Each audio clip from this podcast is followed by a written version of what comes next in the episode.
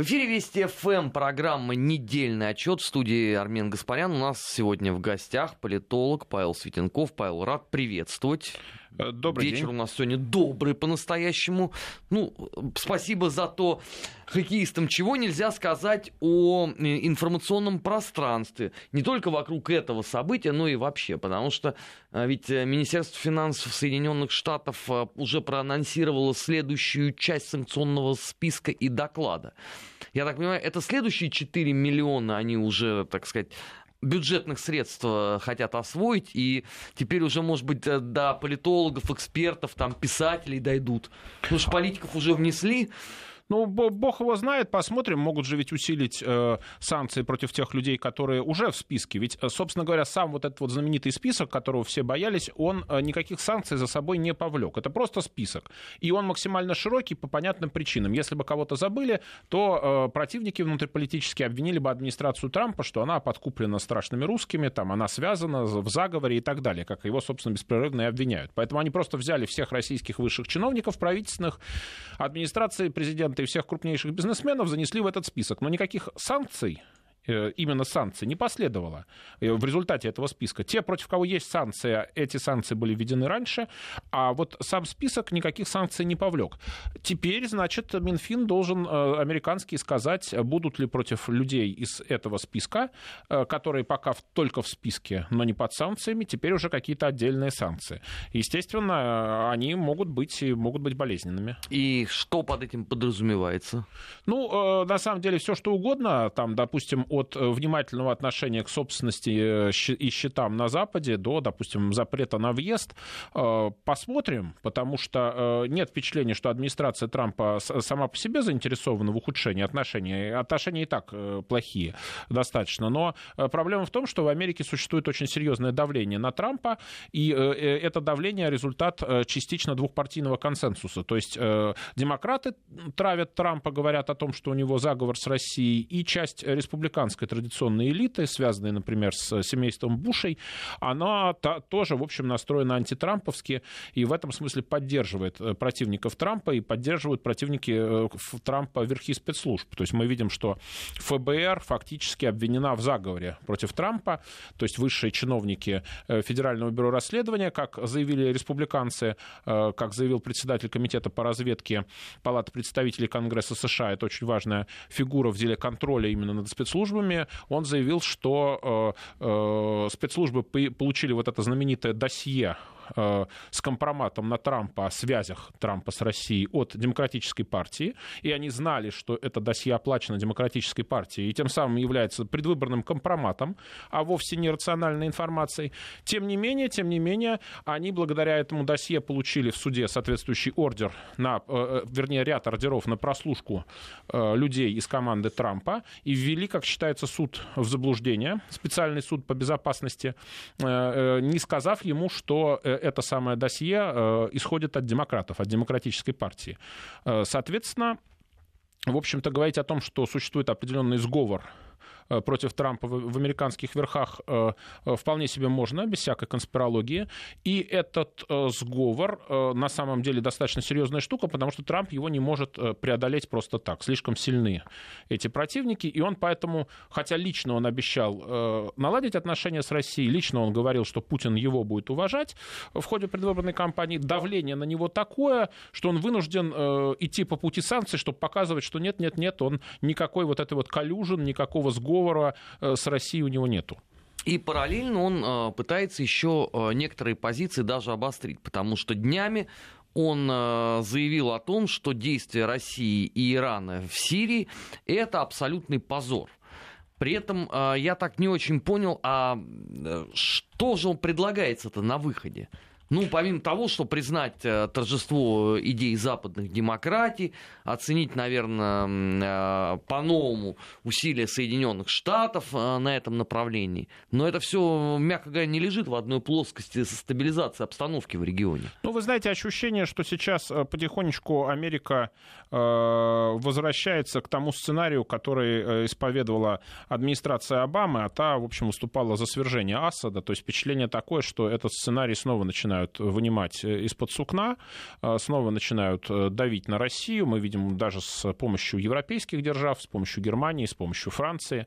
Поэтому, в общем-то, вполне возможно, что хотя администрация Трампа изначально ставила задачу победу над ИГИЛ, а вовсе не победу над Асадом. Асада она была согласна терпеть.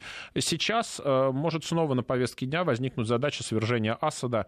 То есть эта задача изначально ставилась администрацией Обамы. И была на самом деле первоочередной, потому что про борьбу с ИГИЛ они только говорили, вот. А с Асадом-то они боролись реально, используя, в частности, в качестве инструмента и ИГИЛ. Вот. Сейчас э, ощущение такое, что происходит поворот именно к этой э, политике но тогда получается, что все возвращается на круги своя.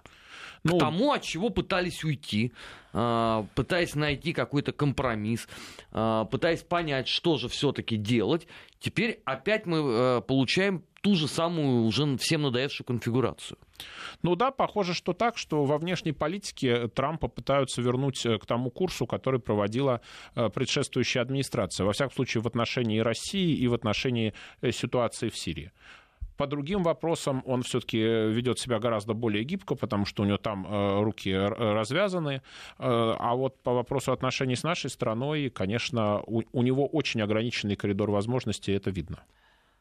А когда вы говорите по другим вопросам более гибко, а это какие вопросы? Ну, вот Украину просто назвать более гибкой, как-то у меня язык не, не, ну, не, не Украина, Украина это, конечно, часть отношений с Россией, безусловно, потому что э, Украина сама по себе, э, по себе вряд ли бы интересовала Соединенные Штаты. Их интересует, чтобы э, во главе с Россией не возник крупный торговый, а тем более военный блок, в который бы вдруг вошла бы Украина. Тогда они так, такую ситуацию рассматривают как восстановление СССР, как неприемлемую.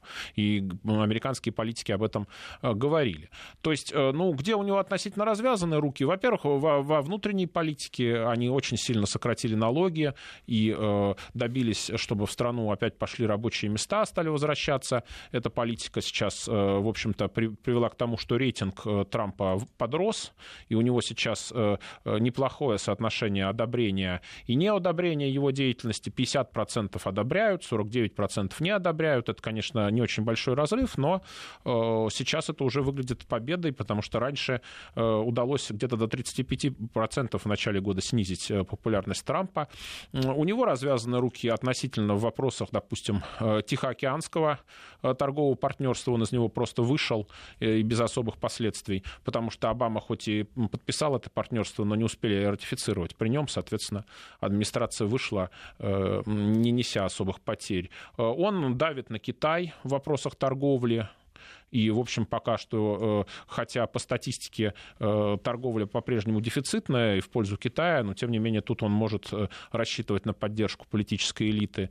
Давит на Северную Корею, и мы видим, что удалось заставить северокорейских вождей значительно снизить свою достаточно агрессивную такую риторику.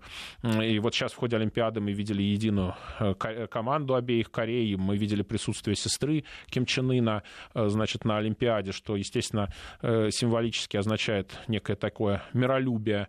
Э, Трамп обещает э, пересмотреть нафта. Это соглашение о торговле, в которое входят Канада, США и Мексика. Обещает э, перед перепереговоры провести на более честных условиях. Ну, тут будут трудности, потому что это все надо будет сначала договориться, потом подписать, чтобы парламенты трех стран ратифицировали. Это не ближний свет, тут у него, конечно, может и не получиться. Вот, что еще?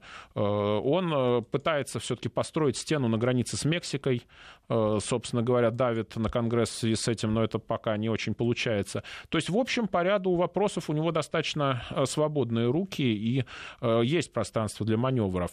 А вот по вопросу отношений с Россией его загнали в очень узкий коридор. Э, в литературе встречалось такое выражение «имперское президентство». Оно означало, что э, президент США в области внешней политики может делать практически все, что угодно. Ну так вот, э, в области отношений с Россией, конечно, Трамп далеко не похож на императора, вот, то есть его, на него давят очень сильно. И в остальных областях у него более-менее свободные руки, а это возникло почему? Потому что Э, в начале года политические элиты поняли, что э, курс Трампа приводит вовсе не к краху экономики, а, в общем, ну, достаточно позитивным изменениям, к экономическому росту.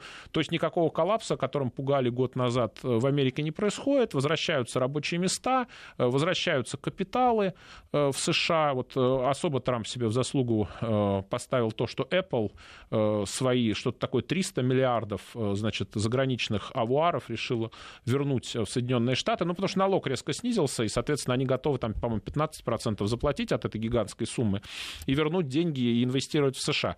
Ну, э, то есть процессы, в общем, для Америки скорее позитивные. Э, Трамп пытается сделать, реиндустриализировать США и совершить э, промышленный и научный рывок. Это может удастся. То есть сконцентрировать ресурсы в США, совершить э, рывок, обновить, кстати, американскую инфраструктуру, дороги, мосты, аэропорты, триллион или даже полтора триллиона хотят на это выделить, но пока это в стадии обсуждения. То есть, в общем, его политика достаточно рациональна и э, на тех направлениях, которые не касаются отношений с Россией, в общем, ну, достаточно успешно. Или, во всяком случае, не провально. Всех пугали, что будет тотальный провал, и цитировали Симпсонов, э, где в одной из серий Лиза Симпсон становится э, президентом США, выясняется, что она стала президентом после Трампа, а Трамп организовал э, бюджетный коллапс, и в бюджете нет денег вовсе. Ну вот ничего такого нету, э, соответственно, он достаточно успешен, но вот, к сожалению, не в отношениях с нашей страной. Ну хорошо, а вопрос э, Украины-то все равно рано или поздно надо решать. При этом можно, конечно, отходить в сторону, можно делать вид, что ничего не происходит, что переговоры идут, что дела обстоят нормально, что реформы запущены и, в общем, благополучно движется к завершению. Ну вот на этой неделе Порошенко подписал закон, который, мягко говоря, ну не то, что совсем растаптывает минский формат, но, по крайней мере, он ему противоречит в значительной степени, точно так же, как он противоречит э, Конституции. Я ожидал вообще от американских кураторов проекта «Юкрейн», ну, хоть какой-то реакции. Ну, потому что странная вещь происходит. Но... Ну, а какая реакция? Зачем? С их точки зрения все происходит очень хорошо. С их, с американской. Почему? Любая страна, прежде чем стать великой державой, и начать экспансию вовне, она должна наладить отношения, грубо говоря, на своем заднем дворе. Ну, прежде чем э, Британия стала мировой империей, которая контролировала треть мира, э, Англия и Шотландия объединились. Потому что э, до этого у них был бесконечный конфликт. Англичане все время вторгались в Шотландию, а шотландцы пытались заручиться поддержкой других стран, ну, например, той же самой Франции. Мы помним знаменитая Мария Стюарт, она, правда, очень недолго была замужем за французским королем Франциском II и, собственно говоря, даже сделала его соправителем своим в Шотландии. Ну, правда, это было буквально там год, он быстро умер, но тем не менее. Э, э, Британия, чтобы стать великой державой, наладила дела на острове. И сейчас, если вот Шотландия вдруг отделится все-таки, сейчас э, непосредственной угрозы нет, референдум прошел, да, но если Шотландия отделится, тоже, это тоже будет шаг к потере великодержавного статуса Британии. Но шотландцы, кстати, обещают еще один референдум, так что еще не все потеряно обещают, с этой точки обещают, зрения. но пока центральное правительство не соглашается, говорит, ну, мы же только что провели, подождите лет 20-30, знаете, должно пройти время.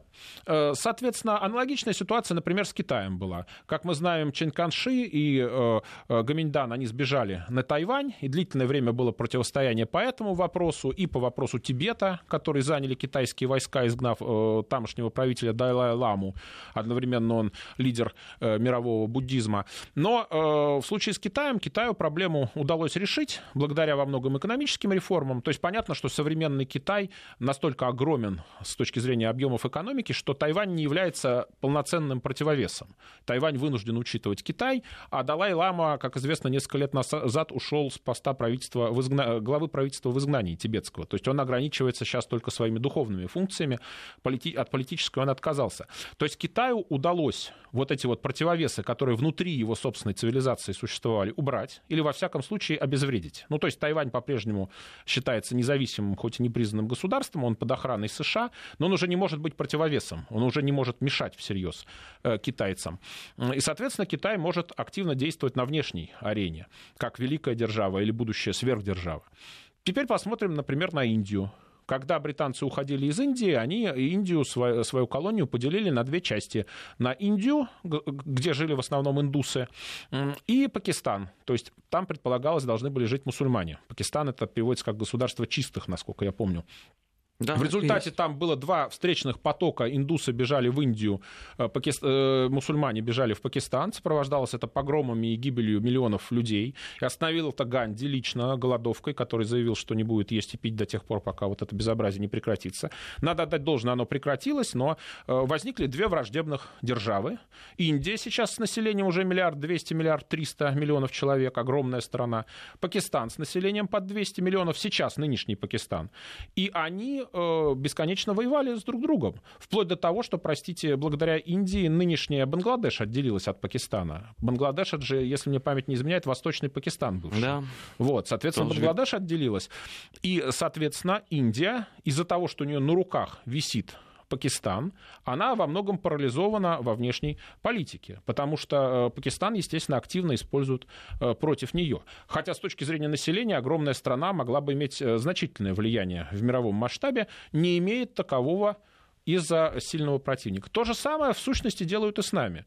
Россия исторически решила проблему в свое время с Украиной. Украина вошла в состав России. Да и, кстати, с Польшей, которая тоже была конкурентом при царях, решили, э, царство польская часть России была. Ну, правда, Польша была поделена между нами, Австрией и Пруссией, но тем не менее.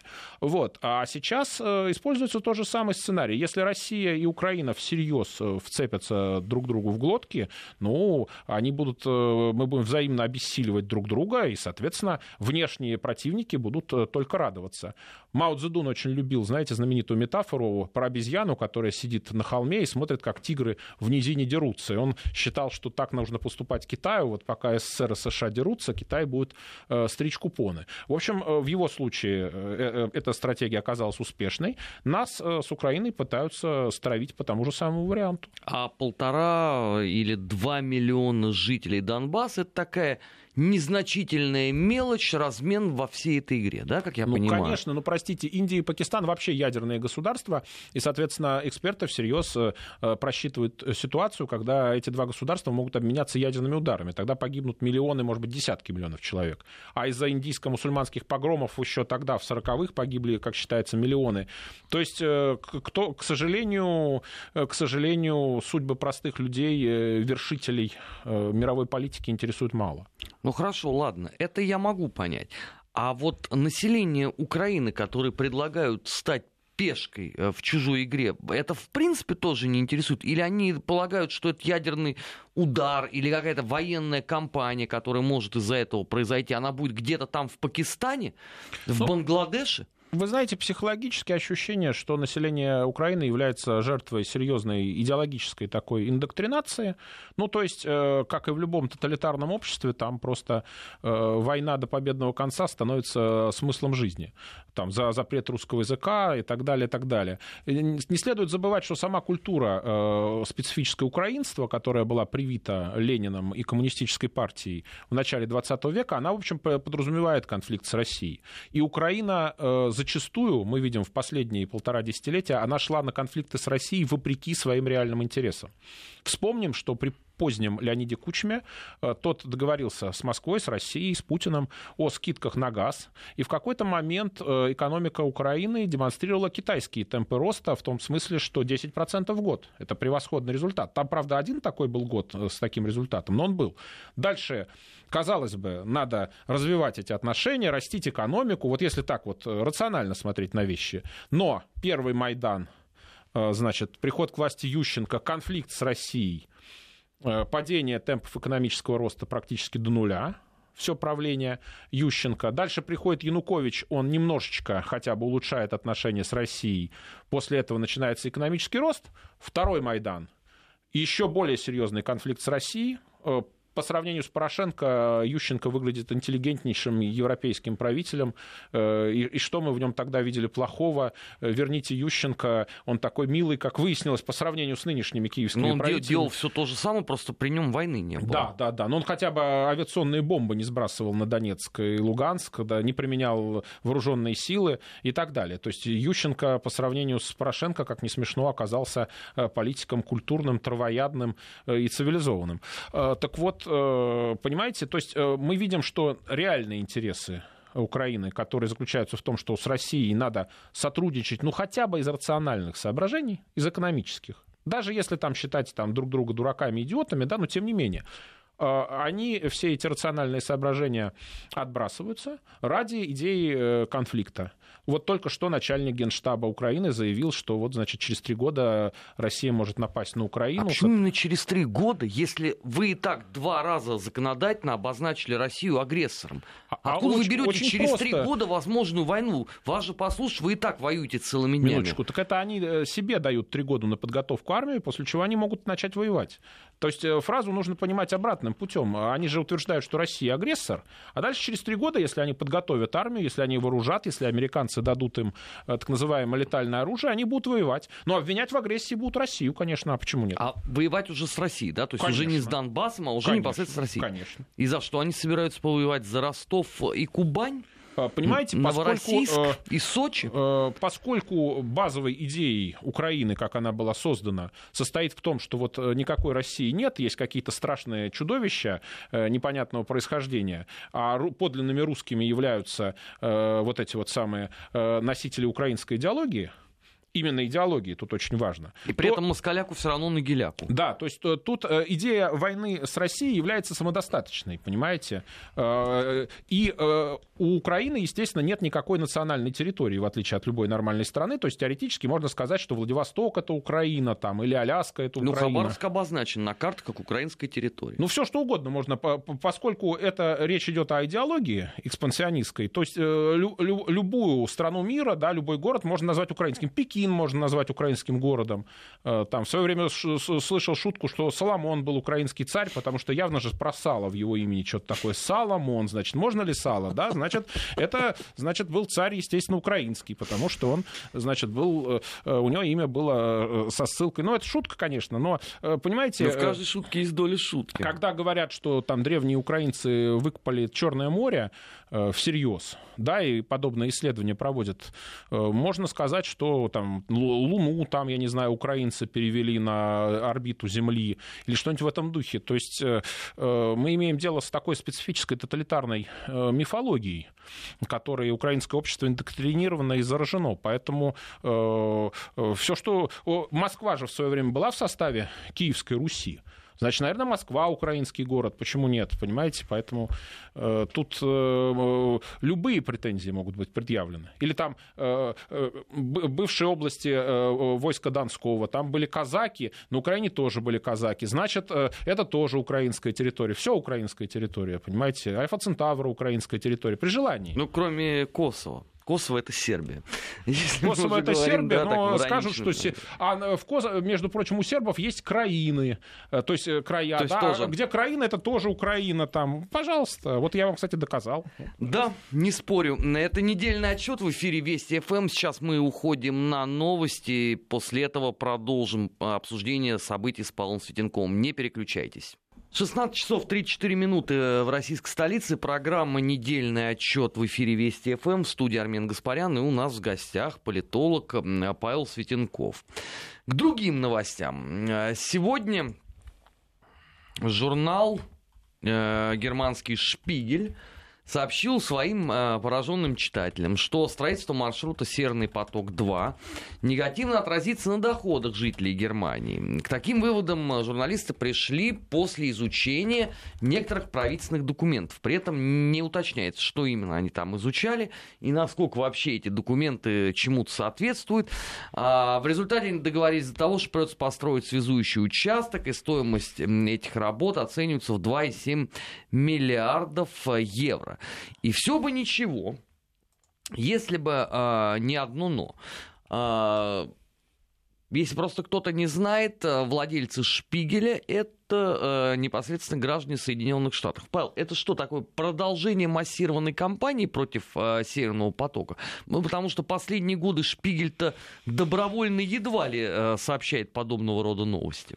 Ну, конечно, это продолжение кампании. Дело в том, что Соединенные Штаты, когда выступают против России, они, в частности, преследуют и свой экономический интерес, что, кстати, нервирует европейцев. То есть Соединенные Штаты хотели бы сами поставлять газ в Европу и заменить российский газ на европейском рынке американском. Во всяком а случае, такие замыслы есть. Ну, сжиженный газ, да, вроде бы э, технически это можно организовать. А логистика уже время. она вся готова? Ну, понимаете, э, сейчас не готова, через несколько лет можно наладить. Это же э, проекты на перспективу. Соответственно, в данном случае, если удастся поставить Европу в зависимости от американского газа, то американцы, во-первых, заработают хорошо, а во-вторых, естественно, политическая зависимость, которая и так значительна, потому что большинство стран Европы члены НАТО и, естественно, воспринимают США как такого старшего своего брата. Так вот, э, зависимость Европы от США еще больше, естественно, увеличится. Что нервирует Германию, например, именно поэтому она стала лоббировать э, проект э, «Северный поток», вопреки мнению США или таких государств, как Польша, например. Но, значит, противники этого проекта есть и внутри Германии, и Шпигель пытается это продемонстрировать в условиях, когда позиции Ангелы Меркель сейчас из-за очень длительных коалиционных переговоров ослаблены.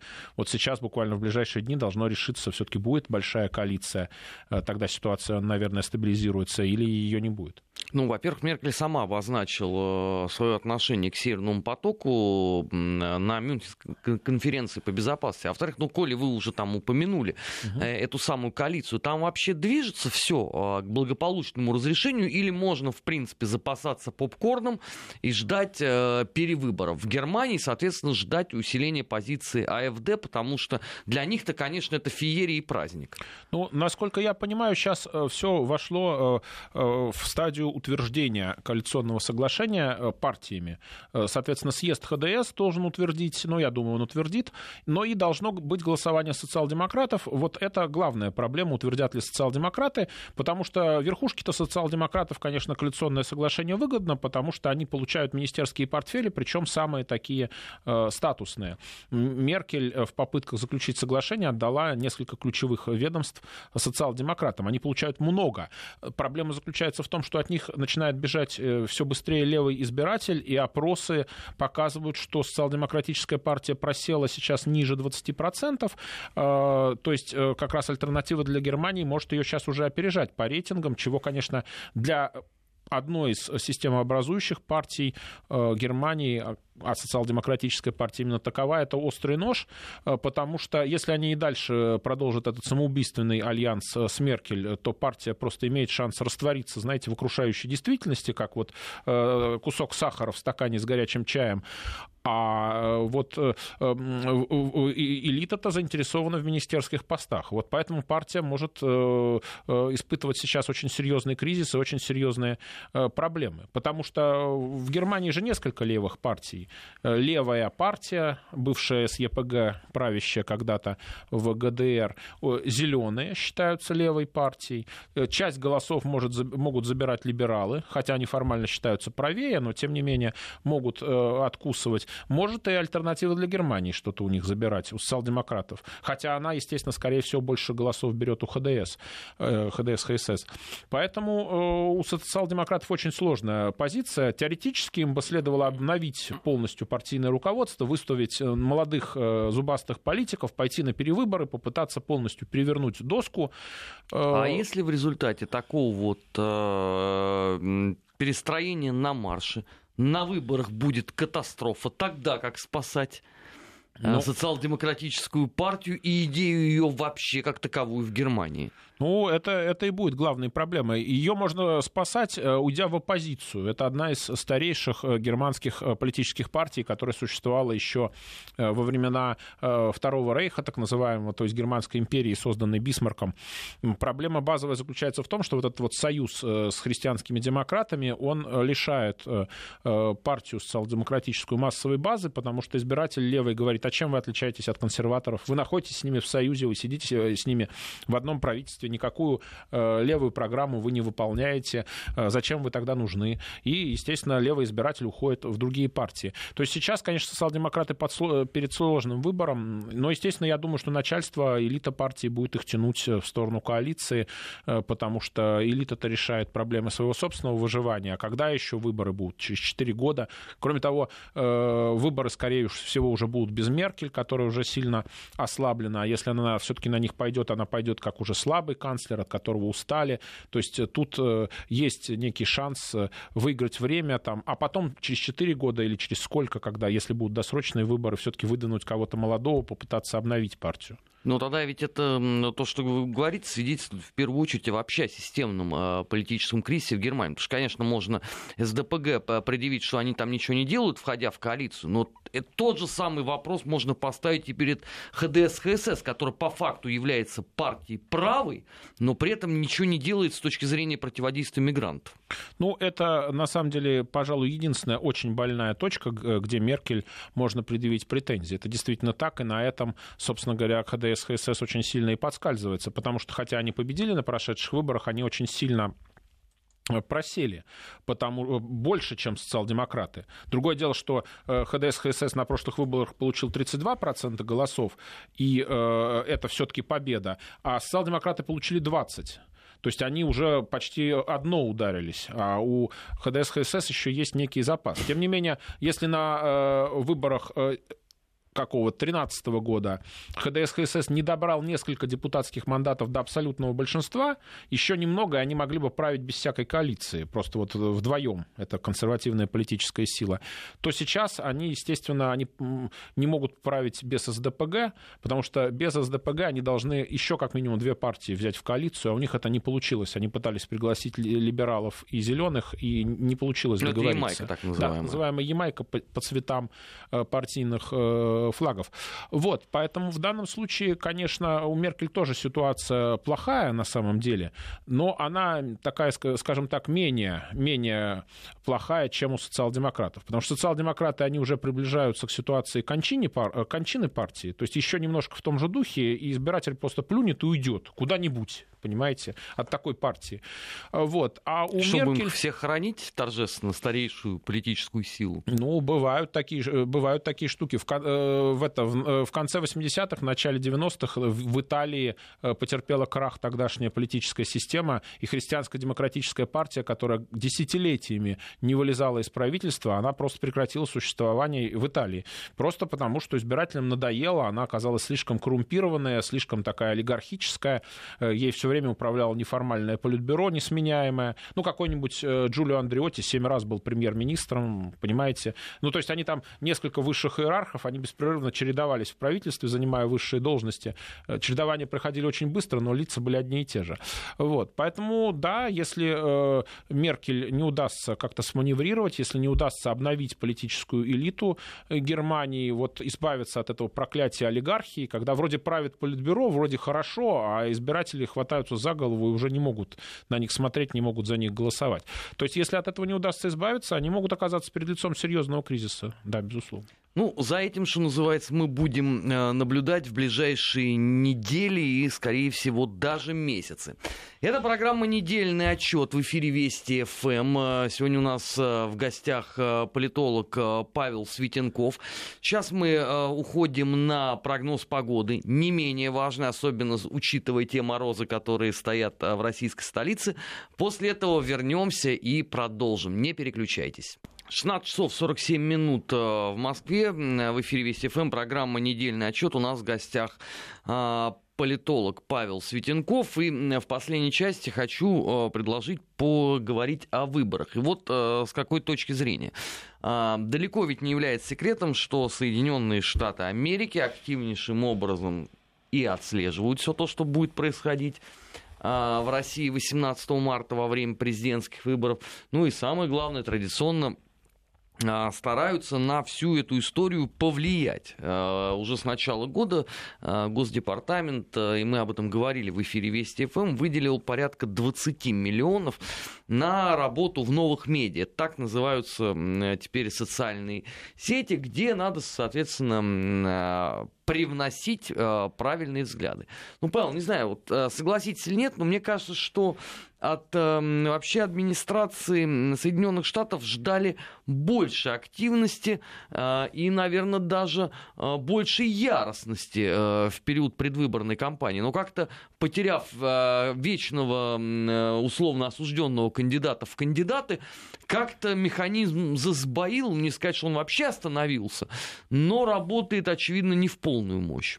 Ну, откровенно говоря, для администрации Трампа э, вмешательство в дела России явно не э, первостепенная задача. То есть Трамп пришел совершенно с другой программой, а все-таки задачи перед Госдепартаментом и иными американскими структурами ставит именно э, администрация США. И э, Трамп-то как раз лично выступал всегда за некий, некое соглашение с Россией, и поэтому ему вот прям лезть в российские дела не с руки. Я уж не говорю о том, что его постоянно обвиняют, что он в тайном сговоре с Россией. Он вынужден демонстрировать, что он против России, постоянно напоминать, что он гораздо строже себя ведет, чем Обама. Вот недавно он об этом написал в Твиттере, потому что иначе его постоянно обвиняют, что там, я не знаю, какой-нибудь его заместитель помощника, э, какого-нибудь секретаря, помощника где-то пил чай там с российским послом, а это все, это связь, это заговор и так далее. То есть там просто идет травля, и он так вынужден действовать. Но нынешние американские власти явно не заинтересованы в тотальном конфликте с Россией или вмешательстве в российские российские дела по банальной э, причине. У них эм, есть давняя такая стратегическая идея, что э, США должны противостоять либо Китаю, либо России. И, соответственно, выбирать из двух этих целей, какая же из них э, наиболее близкая, наиболее неприятная. Трамп явно пришел с программой противостояния Китаю и сдерживания Китая. И, собственно говоря, вот эти вот конфликты с Северной Кореей, обещание нанести по ней в случае чего удар, это явно часть борьбы против Китая, потому что Северная Корея это очень хорошая китайская разменная карта. Как только американцы начинают давить на Китай, обычно по торговым вопросам, по экономическим, сразу же, значит, северокорейские лидеры начинают безумствовать, запускать ракеты, и все говорят, боже мой, они опять сошли с ума. Но э, в данном случае Трампу удалось пока э, фитилек э, притушить у Северной Кореи, как мы видим, есть некое потепление на Корейском полуострове. И, соответственно, видимо, следующей целью будут э, попытки все-таки что-то сделать с торговым дефицитом США э, в торговле с Китаем, потому что он по-прежнему велик, и больше того, в правлении Трампа по статистике даже увеличился. Хотя Трамп пришел с программой, что мы пересмотрим все нечестные сделки, мы заставим Китай торговать честно. Ну, пока этого не получается. Соответственно, э, Трамп, видимо, я думаю, будет пытаться что-то с этим сделать, э, давить на Китай. Ну а Китай, в свою очередь, окапывается. Вот э, сегодняшняя буквально новость, что в китайскую конституцию может э, быть внесено изменение, в соответствии с которым глава государства, председатель Китайской Народной Республики будет избираться не на два срока, как сейчас, а на большее количество а это, соответственно, означает, что Си Цзиньпин, которому предстоит переизбраться вот, э, как раз именно на второй срок в ближайшие дни, он, э, скорее всего, может стать э, не только председателем КНР на второй срок, но и на третий, там, на четвертый, ну сколько, сколько получится. Соответственно, Китай в ответ пытается усилиться не только в военном смысле, но и пытается усилить позиции своего лидера. И западная пресса особо отмечает, что вот Си Цзиньпина в, в китайской прессе стали называть особым китайским китайским словом, которое на э, английский переводится как лидер, а я думаю, на русский надо переводить как вождь. И раньше это слово применялось только к э, Мао Цзэдуну, Дэн Сяопину, то есть таким суперполитикам. Вот Китай пытается сейчас работать, в частности, на авторитет э, своего первого лица, пытаясь сделать из него фигуру такого, такого исторического масштаба, сопоставимую с Мао Цзэдуном. И, естественно, это делается, в частности, для того, чтобы он мог достойно представлять Китай на международной арене и на равных равных э, говорить э, с теми же самыми э, Соединенными Штатами. То есть тут в этих условиях США просто не выгоден конфликт с Россией, раз уж они решили на данном этапе всерьез разбираться с Китаем, то значит они будут бороться именно с ним. А нет ли в этом некого интеллектуального противоречия? То есть, с одной стороны, ты обозначаешь своей целью Китай и э, Россию как бы немножечко уводишь туда э, на авансцену э, сбоку, чтобы она стояла. Э, типа не надо вмешиваться в выборы, но при этом всеми силами ты подогреваешь Украину, которая, казалось бы, и должна у тебя сковывать Россию по всем фронтам. А тут нет противоречия. То есть, э, допустим, те же самые американцы всегда поддерживали того же Далай-Ламу, как мы с вами упоминали. То есть э, было, э, были предприняты шаги, в соответствии с которыми Далай-Лама стал очень популярной фигурой в Соединенных Штатах. Многие деятели культуры принимали буддизм. Движение за свободный Тибет в какой-то момент было очень влиятельным. И, собственно говоря, Далай-Лама и в мировом масштабе был влиятельной фигурой. Он, по-моему, лауреат Нобелевской премии мира недаром ее э, ему дали. То есть э, была попытка с этой точки зрения воздействовать на Китай, она просто не удалась. То есть китайская экономика сейчас достаточно мощная, чтобы они э, могли вот это вот тибетское движение отодвинуть на периферию, потому что никто не хочет ссориться, никто не хочет ссориться с таким могущественным и экономически сильным Китаем. То же самое с Тайванем. Например, в свое время активно обсуждался вопрос, не произгласить ли Тайваню независимость, то есть не стать ли отдельным государством. Китай очень жестко на это реагировал, провоцировал, грозил войной э, в случае подобного развития событий. И сейчас мы знаем, что Тайвань все-таки не решился э, объявлять независимость. Официально Тайвань это просто еще одно правительство Китая, другое, которое вот там сидит, но они тоже считают себя Китаем, Китайской республикой.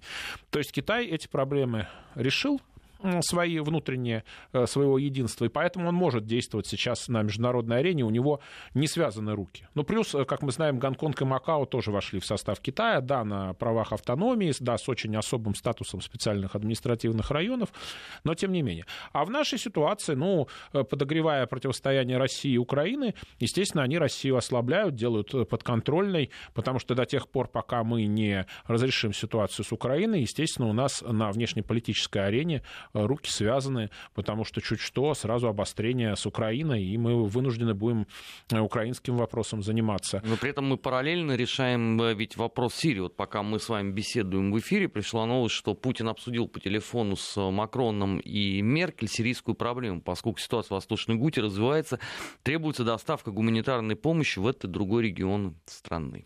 Да, конечно, но тем не менее э, ситуация вокруг Украины, тем не менее, она нас сковывает, потому потому что э, вопрос Донецка и Луганска нас сковывает. И, естественно, претензии Украины на Крым и Севастополь. Э, ведь э, украинская страна неоднократно против Крыма и Севастополя предпринимала провокации, свет отключала. И вот они требуют... Блокада не... была. Да, и блокада, и они требуют флот вернуть, не просто вернуть, а отремонтировать его. Ну, чтобы так они же сказали, забирайте. Нам так, чужого сказали, не надо. отремонтируйте, извините, там же такие звучат заявления.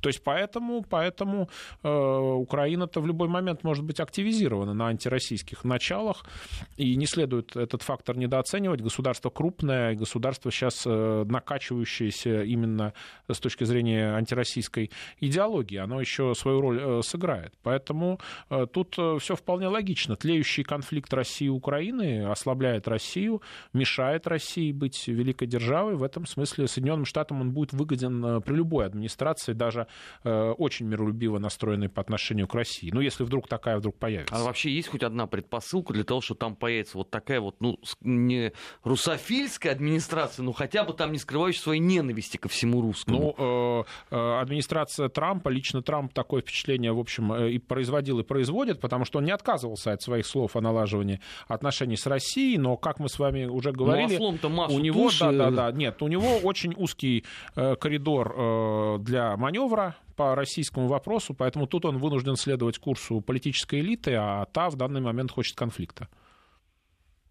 Ну хорошо, они э, могут работать много лет на конфликт, но они э, понимают ведь я надеюсь на то, что э, конфликт может привести к невосполнимым последствиям. Ну, а для кого невосполнимым последствиям? Для Украины, для России. Америка останется за океаном. Кого они потеряли в ходе столкновения в Донецке? Да никого. Они потеряли там несколько десятков миллионов долларов, или, или пусть даже сотен. Для них это незначительные деньги. У них огромный военный бюджет, больше 600 миллиардов долларов. Поэтому для них там поставить Украине какое-нибудь вооружение на несколько десятков миллионов, это, это небольшие траты. Это как э, ЦРУ на скрепки столько тратит. В свое время была такая шутка, что Израиль израильской разведки, бюджет израильской разведки э, очень эффективный, э, сопоставим с бюджетом ЦРУ на скрепки. Понимаете? То есть, э, ну, на какие-то смешные канцелярские расходы. Вот здесь то же самое. То есть, они тратят незначительные средства по их масштабам для разжигания конфликта. Павел Светенков, а, спасибо большое, что пришли к нам сегодня. Это спасибо была вам. программа «Недельный отчет». Впереди э, новости в эфире Вести ФМ. После этого программа «Анонсы недели». Не переключайтесь.